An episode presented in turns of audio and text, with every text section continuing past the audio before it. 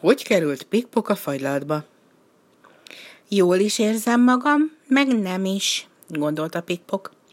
Kicsit úgy, mintha a sarkvidéken lennék, kicsit pedig úgy, mintha sára lennék bekenve. Valóban. A kis pingvin a csőre hegyéig és fekete szemecskéig beragadt a csokoládéfagylatba. Szép kis csokoládé lett belőlem, biztosan szívesen bekapna valaki. De senki sem figyelt rá, a cukrászdában tovább állt a botrány. A fagylaltos néni a haját tépte, a gyerekek meg egyre hangosabban és hangosabban kiabáltak. Ez botrány! Hogy lehet kínozni egy ilyen kedves állatot? Ha néninek nincs szíve, és különben is jelenteni fogjuk az állatvédő egyesületnek és a rendőrségnek. A rendőrségnek nem kellett jelenteni, mert az ajtóban éppen megjelent egy bajuszos rendőr, és így kiáltott. Hosszaljunk, kérem, miféle csődület ez? Mi történik itt? Az ám, mukkant meg halkan pikpok.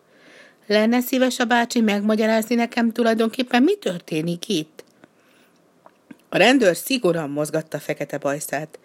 És ez hogy került a fagylaltba? kérdezte csodálkozva.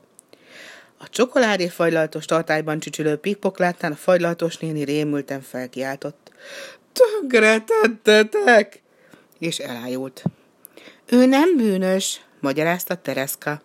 De a rendőr nem akart hinni neki, mert hogy ne lenne bűnös valaki, aki feje búbjáig a legdrágább fagylatban elmerülve ücsörög. Így hát szörnyű szigorú képet vágott, és újra kérdezte. Tehát, hogy kerültél a csokoládé fagylatba? Én? hebegte Pikpok. Bocsánatot kérek, de én pingvin vagyok, és teljesen ki voltam melegedve. Ez esetben mutasd meg a személyi igazolványodat.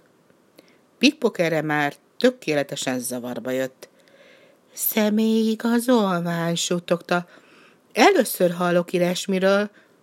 A rendőr nagyon mérges lett. Én is először látok pingvint a csokoládéfagylatban. Velem jössz az őrszobára!